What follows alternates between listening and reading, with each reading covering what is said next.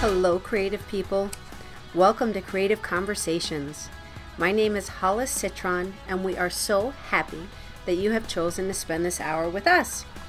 So, I am owner and founder of I Am Creative and Express Yourself Publishing, and I am on a mission to expand the definition of creativity beyond a pencil and a paintbrush and empower people, especially adults, to own their voice that come in so many different forms. So, this space was created to talk with people with all different jobs, hobbies, and interests, and have conversations about experiences and perspectives, all centered around three questions. One, how do you define creativity? Two, how do you incorporate it into your life? And three, why do you think it's important? Then we have a free flowing conversation and we see where it goes. So, I have had the opportunity to talk to musicians, Reiki masters, mediums, doctor, lawyer, real estate agents, and so many more. And these conversations explore the reality that creativity is not cute, it is necessary. People have defined creativity as their soul's essence, courage, imagination, basically all that we are and want to be. So, sharing these stories expands one's thinking and opens up self expression to feel more empowered, connected, and dare I say, happy. So, my inspiring guest for today is Teresa Jansen. Teresa empowers the weary, worried, and wounded to experience God's radical abundance in work, life, and relationships. She is a storyteller, writer, speaker, coach, and host of the Radical Abundance podcast. Teresa, welcome to the space. Hey, are you there? Am I, I am. You are here. I think I think our tutorial was too long ago. I got here and I said, "Wait, what am I supposed to do?" I know. That's why I'm like, I leave the oh. voice message, but the hands-on always works. And I'm just so glad you're here because you are in a whole other part of the world, and this is the amazing part of technology. So I'm so glad we could connect. It is. Yeah. Yeah, thanks. I'm so excited to be here. And I have no idea why my name is what it is. That's weird too. But I'm you know, here. Whatever. I may be having an identity crisis, but I'm here. when you sign on to Podbean, it gives you some random bunch of letters, unless you, I don't even know, you have to personalize it. But whatever, you are here. And Teresa, you have such an incredible story. Could you please um, give people a little bit more information about yourself? Oh wow, Hollis, you know, my story is long because I'm getting is. old. I don't know. but you're not. You're gaining more wisdom.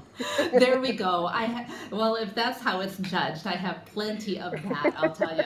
Well, yeah, I, d- I do live in South Sudan, which for those who don't know is located in East Africa. Even though it's called South Sudan, it's in East Africa.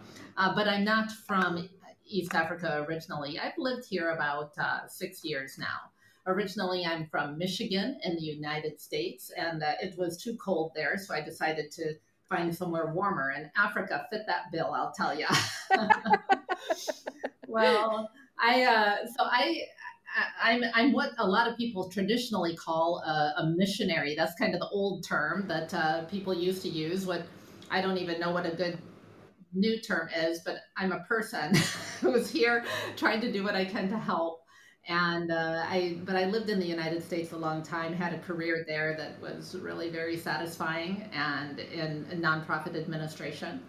And then, you know, we came, we visited South Sudan one time in 2012, and it re- really just stole our heart. And they say that once you drink from the River Nile, you will never be satisfied with anything else. And and while I haven't literally drunk from the, the River Nile, there is something that happens when the African soil gets on your feet. It doesn't ever quite wash off. So that's where I live today. I work for a um, local organization here that's led by South Sudanese.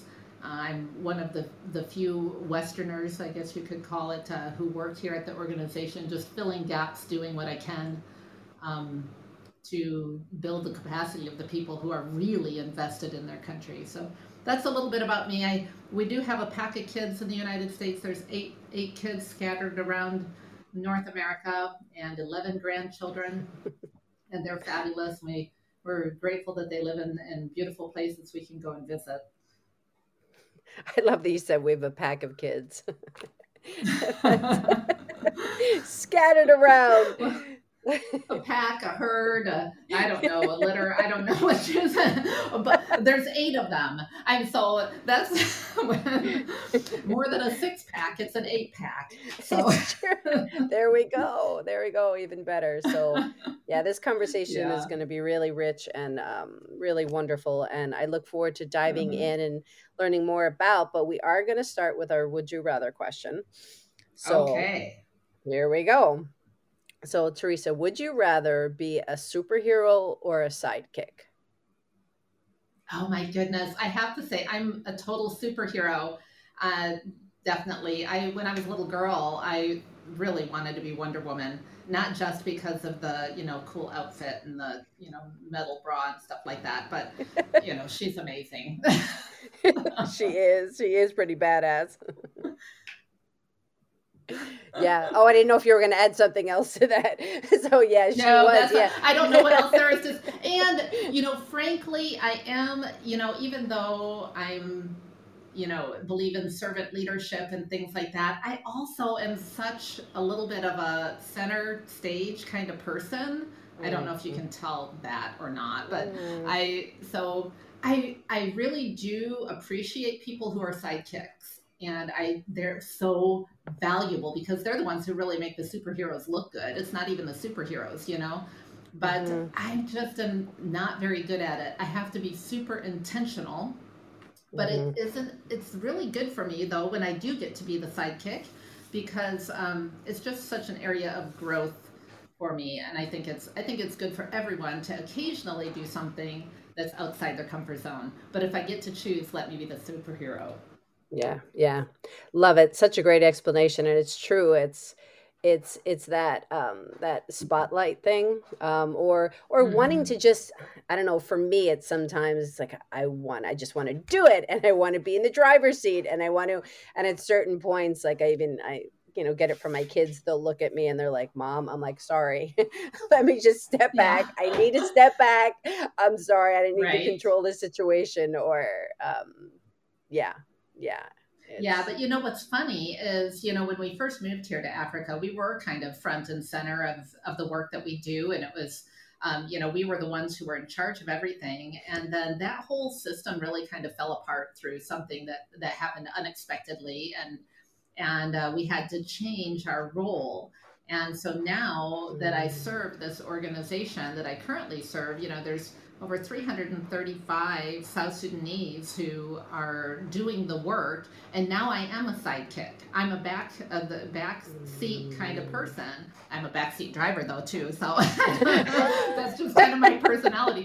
But I, I fill the gaps to let other people do mm. what they need to do, and I build the capacity. And as fast, as quickly as I can, I teach someone else to do what I do and hand it off and get out of the way you know mm. and so mm. it's been really really good for me and i think i think it's good for everyone to do that sometimes yes yes that is really a powerful thing that you just said actually um to hand it off and get out of your own way and get out of the yeah. way and be a listener and see what is needed because when you come into a new mm-hmm. country and if you're like oh i have all these ideas and i'm going to do this and i'm going to do that they look at you and be like um who are you like, yeah, exactly. And then you find out why all the things that you thought were the greatest thing ever, why it doesn't necessarily work in a different context. And yeah. I did that year one in South Sudan. I for sure had all sorts of ideas.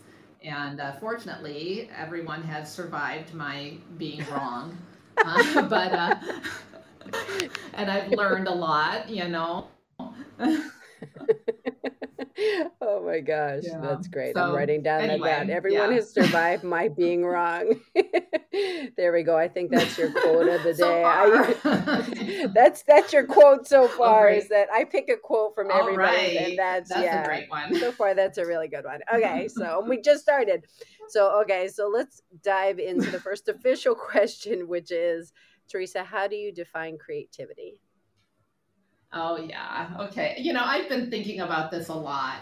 And, you know, creativity to me is really part of who I am. And actually, in my opinion, who we are as human beings.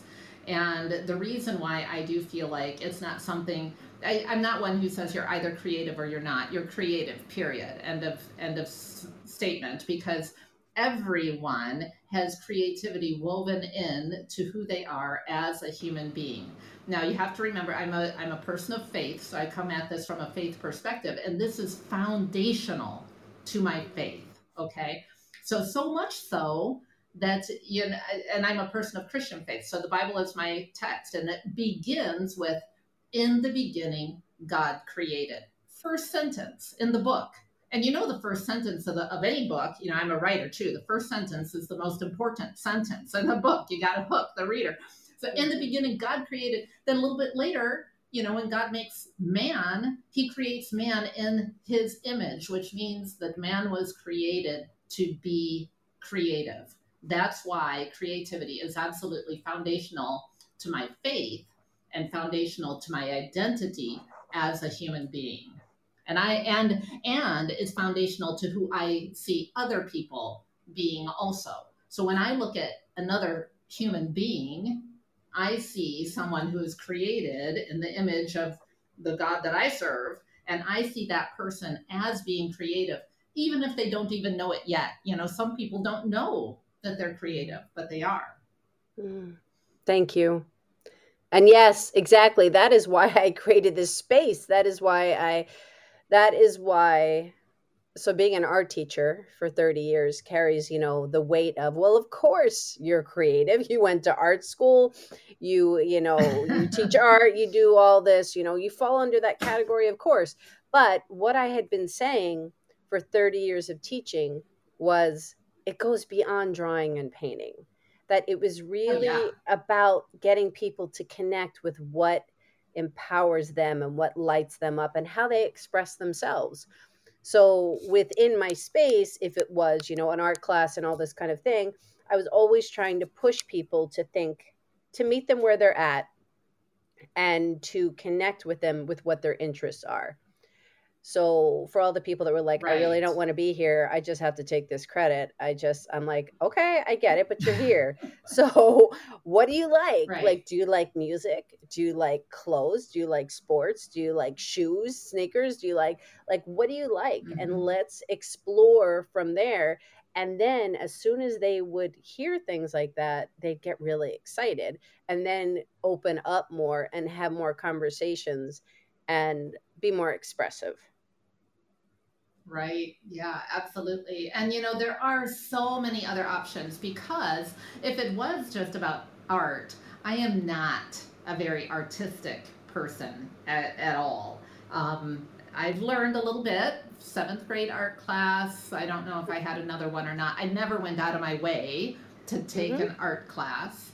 Um, mm-hmm. I've done some of those painting parties, you know, uh, th- uh-huh. I really love those because you just follow instructions and and you come out with something and you're like, wow, you know, I would, I, I give them to my kids actually. When you you know those painting party paintings, I give those paintings to my children who are now adults. They have their own home, and it's payback for all those t- many many pictures I had to put on my refrigerator. You know, all those years. Now they have to put my stuff on their walls or find a place to put it. It's great payback. I love that. It's payback. yeah. Well, none of, none of it has been uh, museum worthy. That's for sure. But you know, it's not so bad. I, I, I think, you know, but what do I know? Because I'm I'm not an artistic person, but I'm a creative person.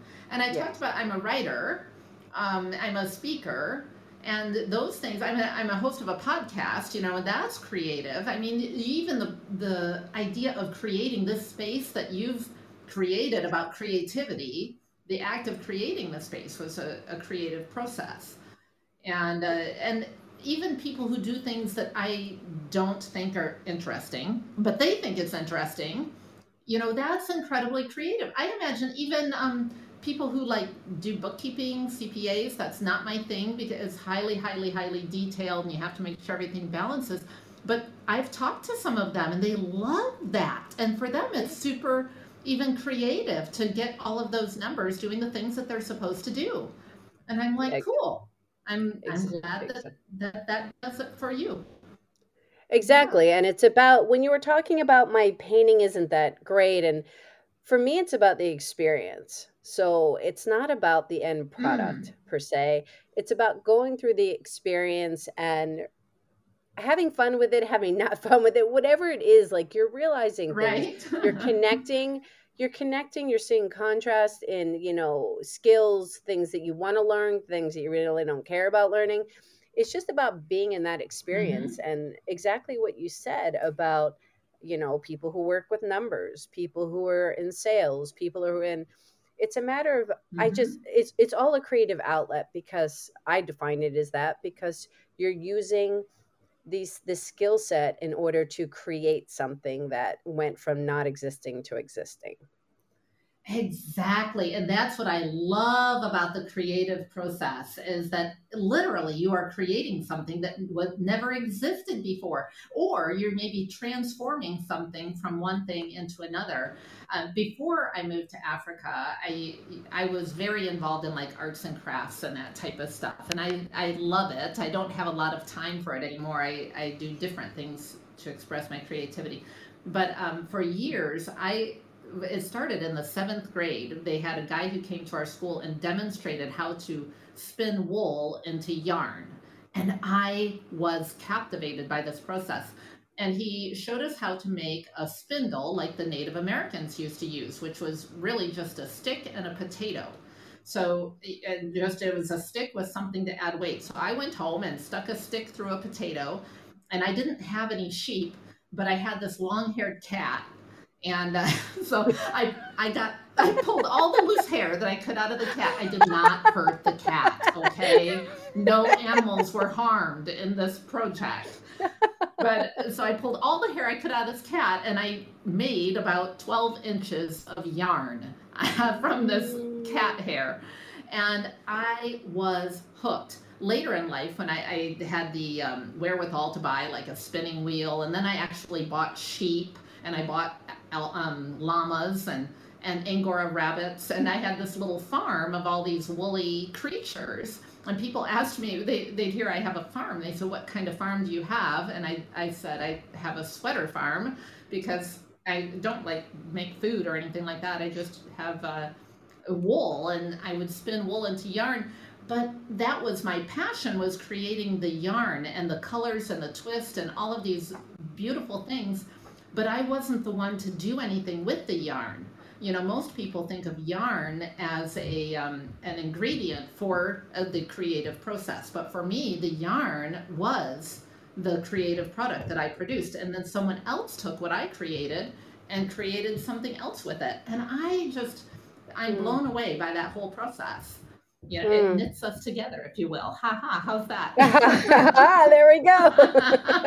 it's like a quilt. it's well, what you yeah. what you what you just said, which I really love, is like it started from a seventh grade class where you were inspired, and it was such simple material. hmm So here they were tying in, you know, cultural. They were tying in history. So you were learning more in that, you know, the context, and then you were like, wow, well, it's just like a potato and and the stick, and and so I can do that. And you got excited. So it's those moments, it's those sparks where it starts from that. And hmm then it just Yeah. grows from there and it turns into this whole aspect of you having a farm. And I just, I really would Well, love for, yeah, go ahead. it, it became a huge part of my life. The funny thing is, is once I actually learned about the art and craft of spinning, I learned that actually spinning cat hair is one of the most difficult fibers to work with. Mm, Now, if someone had told me up front that you can't do this because it's hard, you can't start here because it's hard, and people don't start here, you know, maybe I never would have done it. And what a loss that that would be. Can we just eliminate the word can't from our vocabulary? And can we just try and see what happens? And uh, and and you have to lower the expectation bar a bit too, because the other thing that gets people caught off guard is they think that you have to be good at something right away. And you mm, don't have to be good at something right away. In fact, you're not probably going to be good at something right away. Even if you are a genius in that area, if you don't begin somewhere, you will never even know that you're a genius in that area until you begin and and grow and and develop. That's part of the creative process is growing and developing. Oh my god, do you hear that everybody? Do you hear that? That is such gold right there. And I love that you said eliminate the cant that you found out the whole thing with cat hair because it is so true. Because what we don't Mm-hmm. know, what we're naive about, we're like, oh yeah, let me just work with what I have. Here you went home and you're like, work with what I have. I have a long haired cat. Let's get some extra hair and work from Right. that. And it's just what you did and you figured it out. And it's so true Mhm. because words are so key. You are so right. If somebody said that's really hard to start with cat hair, then you would have been like, oh, I wouldn't start with that. Right. And I don't have a sheep, so what am I going to do? You know? Right. right. You work with what you have. That's right. Yeah. Yeah. Oh my gosh. So Oh. let's dive in a little bit more about this journey. Um, there's just so many things from our pre-chat that we talked about that I just love. Um, I'm picking, let's see, like cultural mindsets and perspectives. Since you are Mm. in a whole other country, let's kind of dive into that a little bit more. Yeah. Yeah, you know, here in, in South Sudan, people have their own idea of what is creativity, and I do really enjoy seeing what they do. And the th- the funny thing is, is that some of the things that they do that's really creative, in my opinion, they just see it as well. This is normal. You know, these women weave these baskets, and and that, to that to them, that's utilitarian, and to me, it's a beautiful craft. You know but then there's other things that they do that just is an expression of their culture. They really like um, needlework here and embroidery, and that's something that wow, that takes a lot of time. I'm a really I I really like instant gratification. So even when I did start knitting and stuff like that, I used big chunky yarn because I want to produce something quickly. I'm not the Mm. person to use the teeny tiny um, stuff, and so they do this. Um, hand embroidery and they'll embroider sheets you know for the bed and that's like a something that they use as a special gift uh, to someone that they're honoring or uh, and it's a big wedding gift that a bride will give her husband is a, a sheet for the bed but she ties ties it around him like a like a toga i guess most americans might know that and then uh, that's part of the wedding dance but um, yeah, but the other thing that happens in a country like South Sudan, you know, South Sudan is one of the least developed countries in the world, and it's gone through a lot of hardship lately, and that and people end up in this survival mode. And when you're in survival mode, unfortunately, one of the first things that that tends to go with, when you have to eliminate things from your um, activities, your daily activities, tend to be those things that may be considered luxury, like your creativity, the things that you're creating. And what I've noticed is that it just it can suck the joy out of life.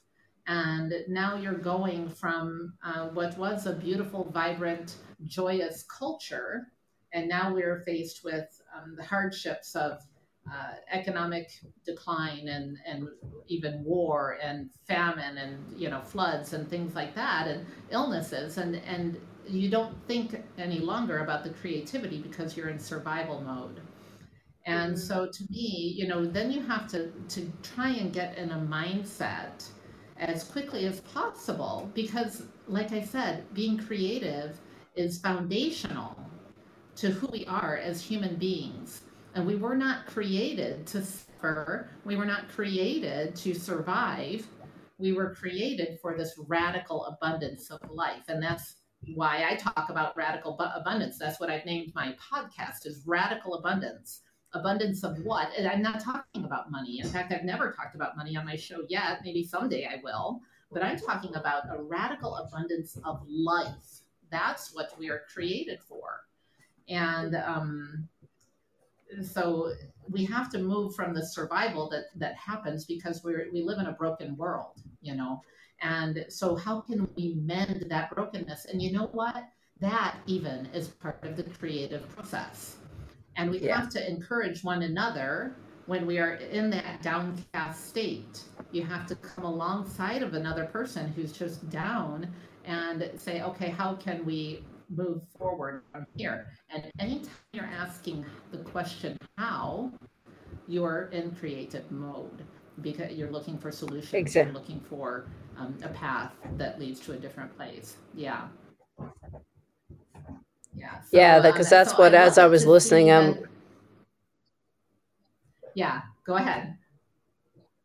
Yeah, no, go ahead. I'm sorry. Finish your finish your thought. Okay, yeah, no.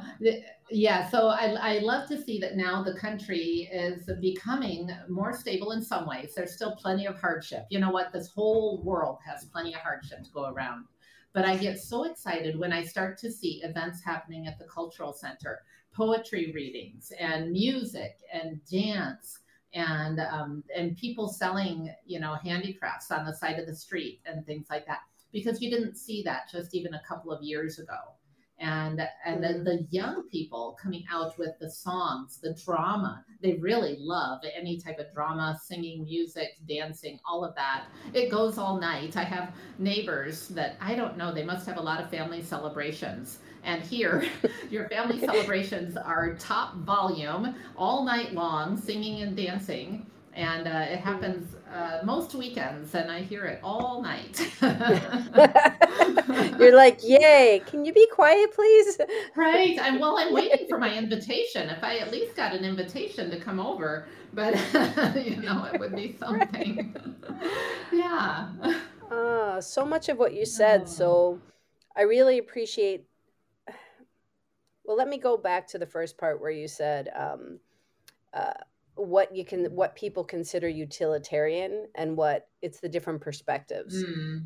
so i think that's yeah. so important to point out because it's so true it's it's like the woven basket it's it's just what's done because it carries things but there's such a um a craft and a beauty in these these constructed mm-hmm. objects because they stand alone like you can look at that and be like right. wow look at the colors look at the textures look at all of that mm-hmm. that went into making it. Look at the time. Like she yeah. didn't go to Target to buy it.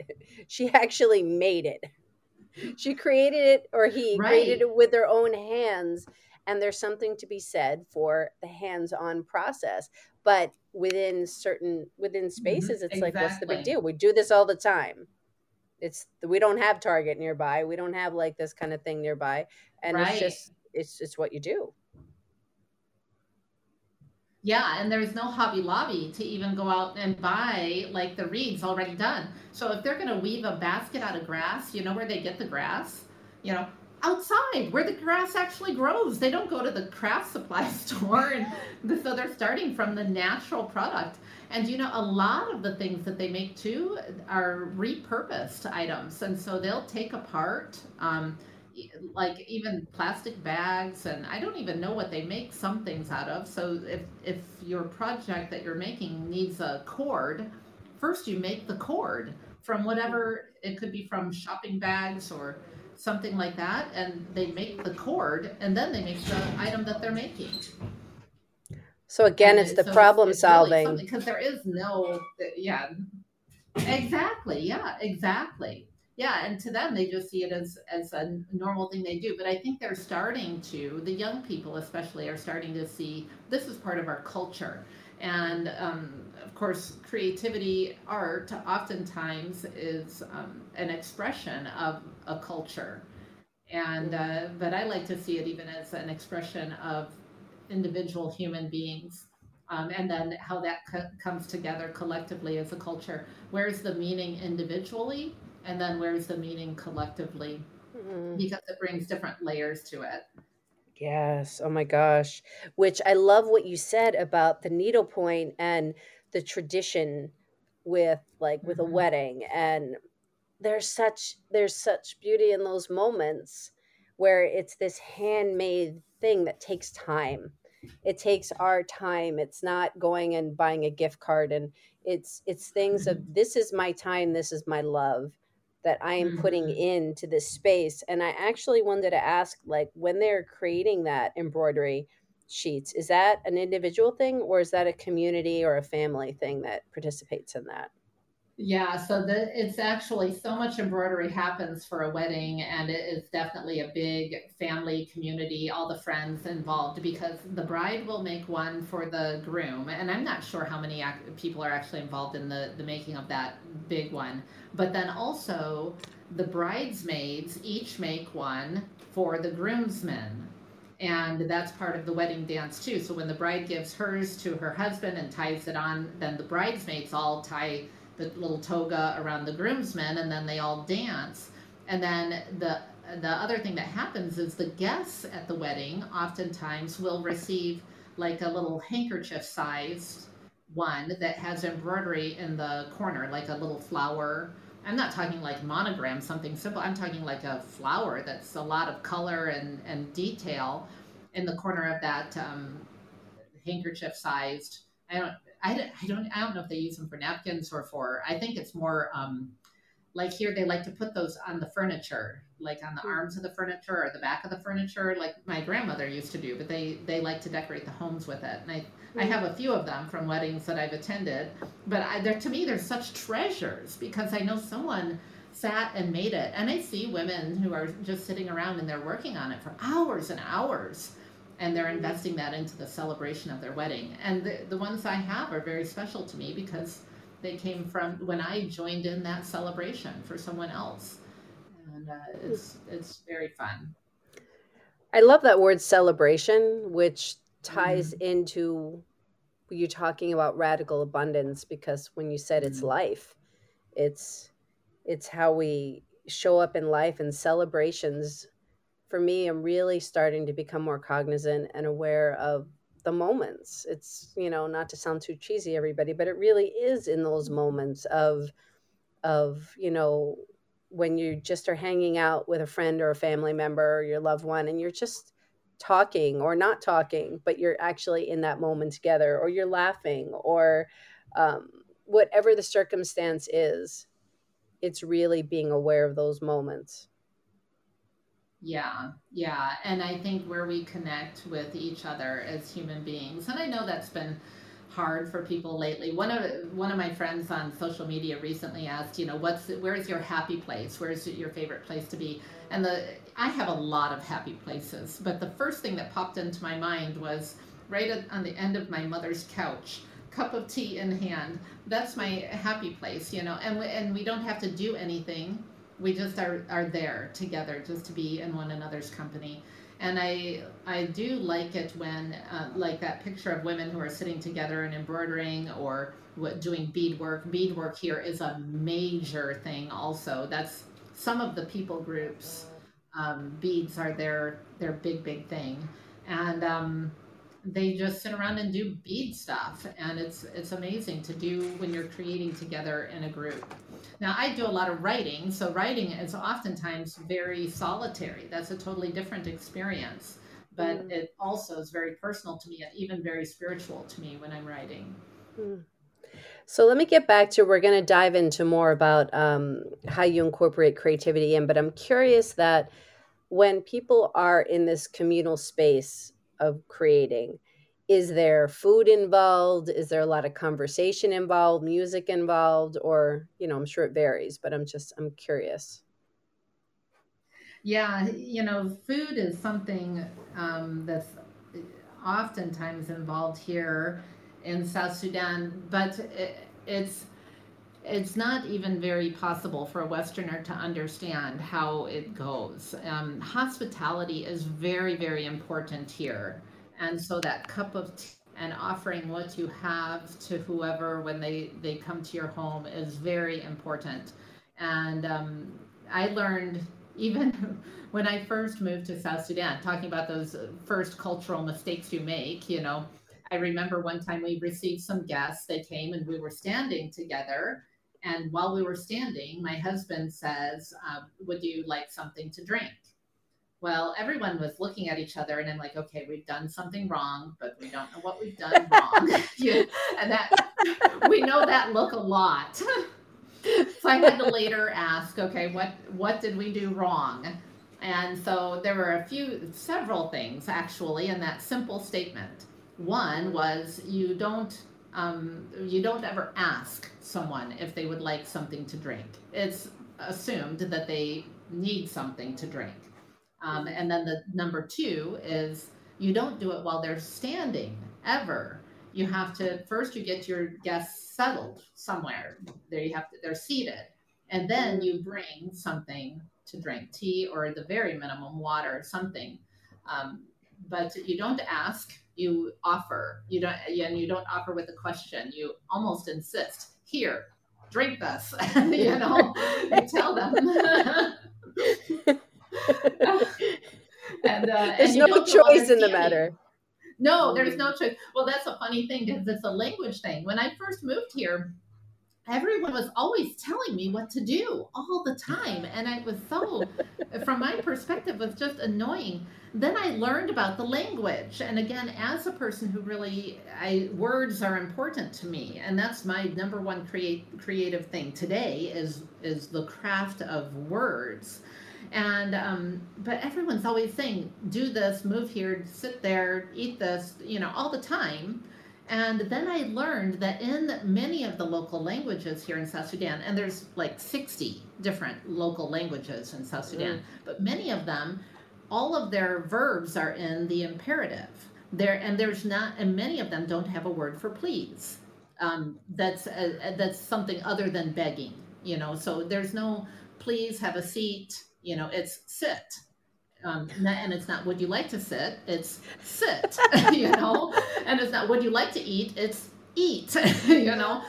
And so because that's how their language worked you know and they and they you know went to that's how the english here has developed. And english is the national language so no one can say that it's the wrong way it's their language you know mm-hmm. but their language is developed differently that can uh, that look a little odd for someone from someone coming from the outside so one of my, I had a, I made a list of uh, 10 lessons I learned in my first year in South Sudan. And right at the top of that list was, when you're offended, assume you've misunderstood. and uh, because all the time I could spend my whole time being offended because people are always bossing me around.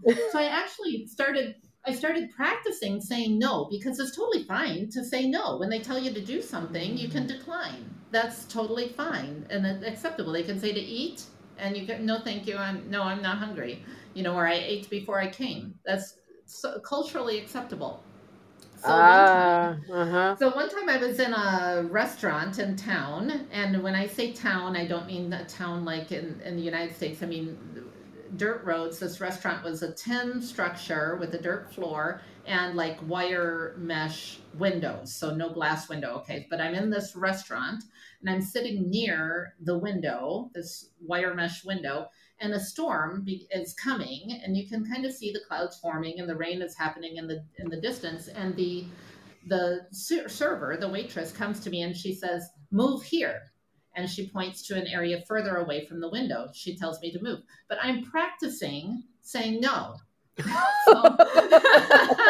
Wrong time to say no. exactly. You already know how to. So I said, no, thank you. I'm fine here.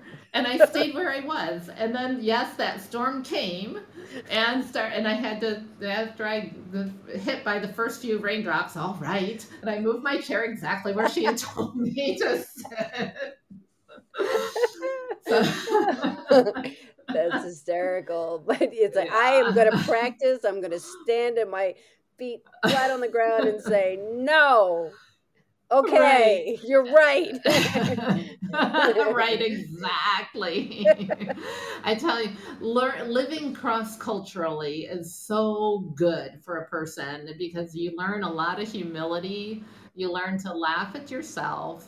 Don't take things so seriously and uh, and just enjoy something different you know so i i hope everyone has the opportunity um, to live cross culturally or you know in, in most places you can seek out a cross cultural experience without ever you know leaving town so do it mm-hmm. Mm-hmm. so important god there's so much mm-hmm. I, I guess i have to ask this before we move on and i want to learn more about how you incorporate more creativity into your own life but I guess I just wanted to ask about like when you said there's no word there's no word for please. Mm. So in it, so how did I want to say that? So I wrote down intention and then a question mark. Um, Mm. is it so when somebody's saying something, um, forget it. I knew it and then it went out of my head. How do you- yeah, it's it's I- a really funny thing to even ask for something or to, or anything. It tends to be a little bit of a around the block kind of a communication. You you just you know what. I, so like some things like if it's pass pass the salt you'd say pass the salt instead of please pass the salt you know at the Mhm. table but if you're making a request like um i don't even know like to dinner on Saturday. Begin with the maybe why where I'm inviting you. You know, it's been a long time since I've seen you and your husband, and you know, we have. I don't know. You just begin this whole process, and then, and it eventually comes around to coming to dinner on Saturday. you know.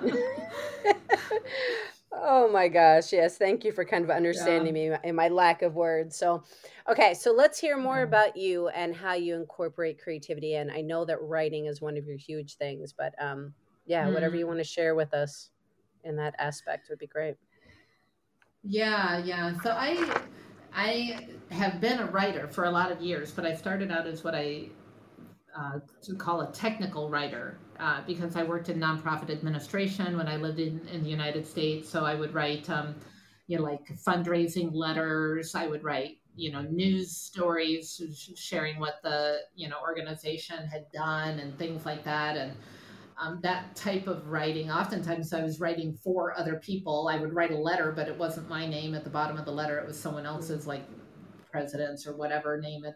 And so, um, but when I moved to South Sudan, my writing shifted to what I call narrative nonfiction. And so I started writing from a place of um, telling the story of what I'm experiencing in South Sudan, but a lot of it was for myself. In fact, the very first story that I wrote is, was a really hard story. It, it happened when I was visiting someone who had one of the things that I did when I lived in the village. I now live in the, the capital city, but when I lived in the village, when a woman had a baby, I would take a, a gift to the home. A little hat that I knit myself, and, and then of some soap and washcloth, practical little things. And um, I heard one of my friends, her daughter in law, was expecting, and I knew the baby was coming soon. I actually had heard that the baby had arrived, and and she lived at the hospital compound, which is actually where I had to go to check my email. It was the only place with Wi-Fi anywhere. So I went to the hospital compound and uh, was checking my Wi-Fi, but I forgot to bring the gift. And so I told my friend Rhoda, I said, "Oh, I'm so sorry, I forgot the gift, but I'll come back later this afternoon and I will bring it for the baby." And while I was checking my email, you're kind of going in and out um, outside, and I knew instantly what had happened. I jumped out of my seat, the chair was playing, and I ran across the couch wait wait teresa hold on. you're you're going in and out? Teresa uh, hold hold on. her, you're two. I- teresa was teresa can you hear me? a difficult thing and it was you know hours. She turned in and she actually placed this baby in my hands and no nothing that can describe that. But when i finally i packed up hours later and went home that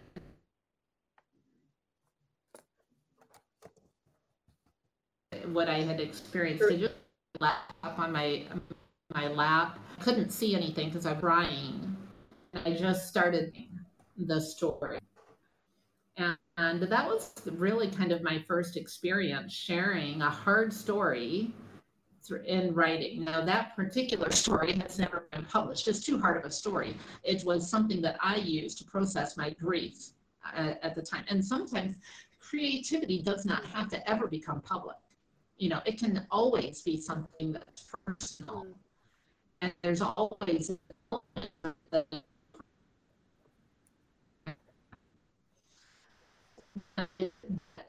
there was in my heart I started seeing and learning the craft of sharing a hard story that has benefit for others. And so since that time, last year, I've, I've contributed to a, a few different pieces um, of collections, collaborative works, where I share a story from my life, something that was transformational. And you know, it's never when you look at your life, it's never those really great times, those times when you come first place, when you do really wonderful, when people stand and cheer you. Those tend to not be the transformational times in your life, right? It's usually when you're in the gutter and you feel lousy and things are horrible and there's no hope. But when that hope comes and you find the life that that comes after that really terrible experience that you go through, then it, for me, I've learned then to write about it can help someone who's still in that stage of wondering if there's any hope. And so that when someone can read my story and see, wow, she survived, she grew, she whatever, you know, whatever the result was, maybe there's hope for me. And um, so that's that's the the idea behind a narrative nonfiction. It's different than you know your traditional self-help type of nonfiction because I write from a place of experience, sharing my personal story, but not in a way that it's all about me. This isn't this isn't the time for the superhero. This is right. the time for the hum walking this path. So wait, Teresa. You know? Teresa, Teresa, hold on, hold on. Mm-hmm. You're going in. You're going in and out. Oh so, wow! Sorry. I, I, yeah, I've been trying to say. ah. Yeah. so you've been. I I hear most of what you're saying, but when you were telling that amazing story about going to the hospital and the baby, like I, you were you cut out. So. Oh um, man. Yeah, wow. yeah. So that's what. So give me. So let me just say. So did she did she lose the baby? Is that what happened? She did. The baby. Yeah. So so when I I came in the room, the baby had died and so mm-hmm. she and she turned and she put that baby in my hands and that was it was you know for me it was such an emotional moment but it was also a sign that the community had completely accepted me mm. as one of their own because you don't place uh, your grandchild in a stranger's hand you know so um it was this really difficult thing. And so the way I processed that though was through my writing. So did you hear right. that part? I heard you say that. Yeah, yeah. Yeah, um, yeah. So that's what had happened. And that's how I processed the grief. And that story has not been told.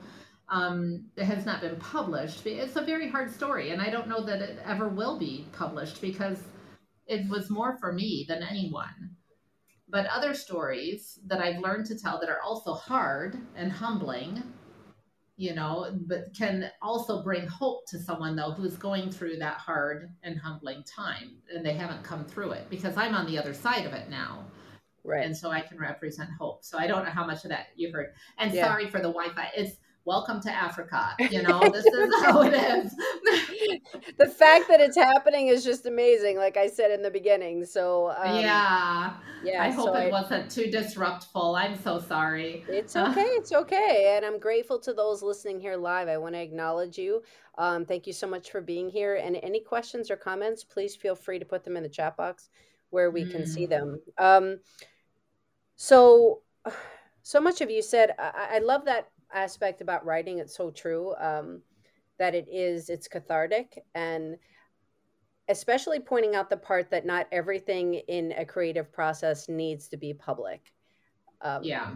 we do things for ourselves in order to express ourselves to release to grow to expand and it doesn't have to be for any other eyes. Or like you said when you feel like it could be of help to someone else, or you want to release it and have others see it, but it's not about being the superhero and saying, Look at me. It's about, Look. It's, it's just about, okay, I release it and I want to make this public. I want it to be seen, right. but I don't care what other people think. I don't care. It's not for those purposes. It's just literally releasing it to the universe in a bigger way. Right. Yep. That also has value for sure. Yeah. Yeah. Yeah. So tell us about so writing is a big thing. Is there anything mm-hmm. else that you want to talk about in ways? I mean, obviously, in ways that you bring your services to what you do is an incredibly creative mm-hmm. process. But I'd love to hear it from your and photography. I think photography is something for you too as well. Yeah so funny thing about photography is um, yeah i was when one of those times in life where i was going through something really difficult and uh, and a, a kind of a recovery type of journey out of out of a pit you know uh, i was encouraged to take up some type of activity. And they they had said like painting or drawing. Well we've already covered the fact that that's not my thing. Maybe it could be if I worked at it, but honestly, I've just never really worked at it enough. So I decided, well, I can't, um, I can't draw a beautiful painting, but maybe I can take a picture of beautiful things. And so that's when I started photography and uh, really enjoyed it quite a lot. And then actually, I, I learned to take my photography a, a step further because wow, what an amazing world we live in today where you can um, not just snap a picture like back in the day when I did, uh, you know, and they have the film developed and there, ta-da, you get what you get, you know. Right, right. We have all these wonderful digital tools. And so when I actually studied for my master's degree, I chose to, uh, it's my master's is, is in uh, instructional design and technology. And one of the reasons I chose that one is because they taught us all of the Adobe products. And so I learned Photoshop um, I boy, I cried the first time I took Photoshop. I actually took it twice to learn, to really learn. Oh my god, um, it stresses me out. Yeah. Oh my word, it was hard. But once I got it, then I had so much fun taking a photo that I I could take a pretty nice photo, but then to take it and turn it into something else that was a lot of fun and combine things and layers and and to create a message to send a message that's just visual I think that's incredible. And um, there are people who are far more gifted at it than I am. I would definitely call myself a hobbyist in that area. But I do really appreciate it when people really do a nice um, a job with those those visual arts. And visual arts aren't my my big thing. I do really appreciate it. I love music, but you don't want to hear me sing, that's for sure. but it's fun. I actually yeah. Well, I love I yeah, I don't know. I I did one of those DNA tests one time and do you know there's actually a gene and in my gene it says uh, more likely than average to be tone deaf. And I said, well, that explains a lot. Are you serious? So, seriously, I'm totally serious, Hollis. I would not joke about that. oh my god. Yeah, it says so more funny. likely than average to be tone deaf. So wow, my uh, that's hysterical that it can actually. I never heard that it can actually go yeah. down to your DNA in that case. It, but it, yep, it's but there. but but saying that it's, and I've said this on multiple podcasts, but you know, my daughter and I just it's our thing where we just she acts like she puts her hand out like I'm singing into a microphone. And when we're dri- mm. when I'm driving, we just turn up the music and just sing, and we suck and it's just it's just fun we're just mm-hmm. yeah yeah she takes my hand like i'm like babe i'm driving and she'll take my hand and she'll sing into it and and uh yeah it's just it's for the purposes of fun and to entertain yeah. anybody that might be at the light next to us because we're dancing too so there you go. So my daughter and I, we have a tradition where if you say, if you happen to say a phrase that comes from a song, then you you start instantly singing that song. And my children all learned long ago not to when we go order ice cream at the ice cream shop, they have the flavor called Blue Moon. And oh, that no. will I will sing, I guarantee it. Nobody orders Blue Moon ice cream anymore. But That's so funny. I don't know if your listeners are old enough to even know this that song, but yes, oh, yes, yes, multi ages, but it's oh my gosh, yeah, it's just it just makes you smile, and I have to acknowledge the the photography aspect of things. I think mm. photography is so important. I've it's it's just our eyes are lenses, literally, mm-hmm. and it's we don't know we could we could all be looking in the same direction but be taking a picture of a different thing and whether we're looking close up or zooming out to get more of a picture of everything that's around or whatever it is it's just photography is always amazing to me because of that aspect of what people mm-hmm. see you know how how relevant photography is to our life is absolutely everybody has a pretty awesome you know camera right in their pocket nowadays you know?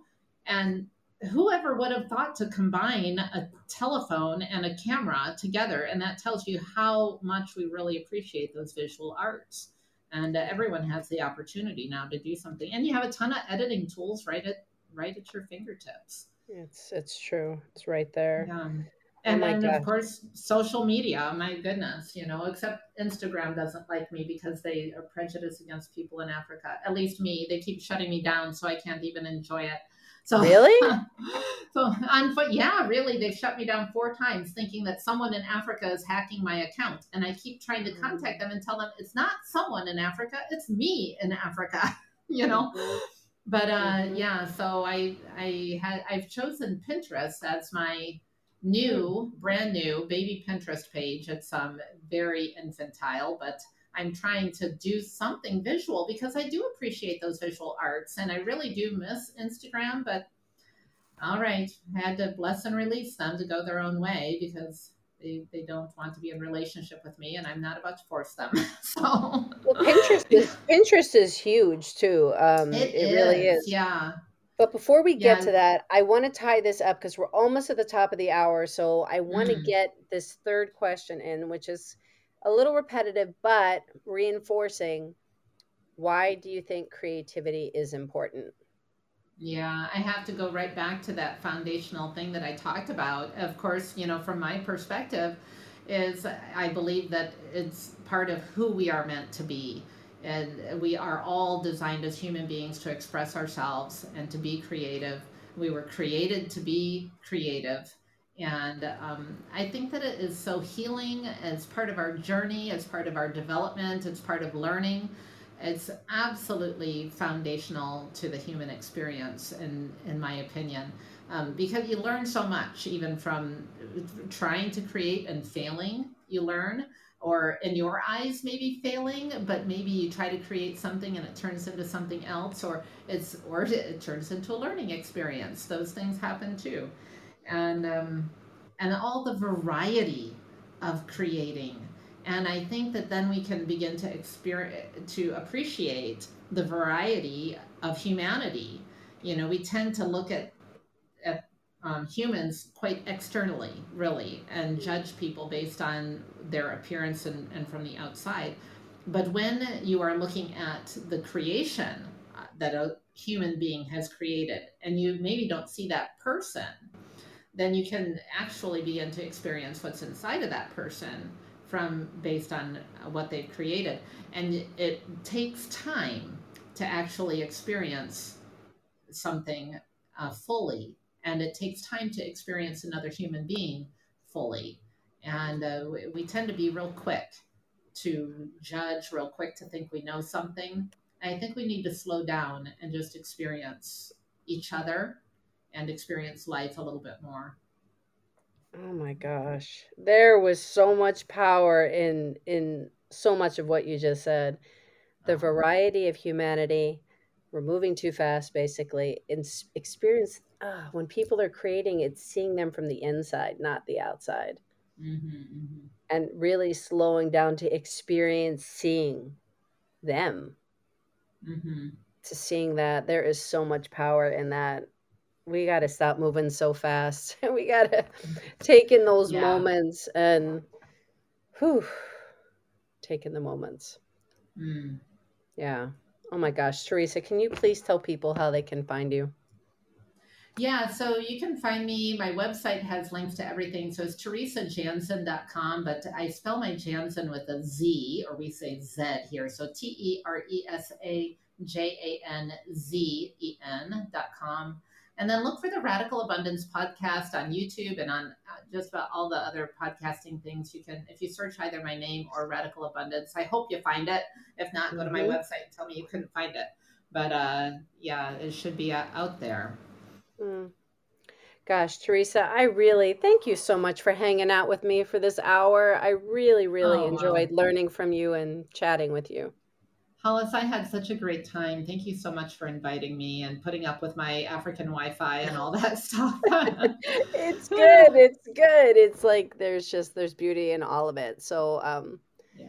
Yeah, I just want to thank you and I want to thank the listeners, those here with us live, those catching the replay. Thank you so much for taking this hour to listen. Um, I know you could be doing lots of things with your life and uh, really happy that you chose to spend it with us. The space is all about inspiring each other, sharing stories, and connecting. So please like, follow, share uh, so we can lift each other up. I believe we've always needed this, but we need it now more than ever um, to just spread the goodness. So there we go. So I wish you a good morning, a good afternoon, a good evening, wherever you are in this world, and look forward to talking again soon. So goodbye, everybody feeling inspired, there are so many ways to do things for you, to get yourself moving, to get your creative juices flowing, and to have fun. Check out I Am Creative and Express Yourself Publishing. Go to iamcreativephilly.com. I am creative Philly, P H I L L Y.com. And check out the experiential kits. Check out Creative Shui, which is all about creative inspiration and guidance. And for Express Yourself Publishing, there's so many multi author book opportunities. So I would love to chat with you so much. Everybody has, everybody's creative. Everybody has a voice, everybody has an expression, and I can't wait to meet you. Thank you so much for taking this hour to listen to our stories and share the energy. And I wish you a wonderful morning, afternoon, evening, wherever you are in this world. Bye, everybody.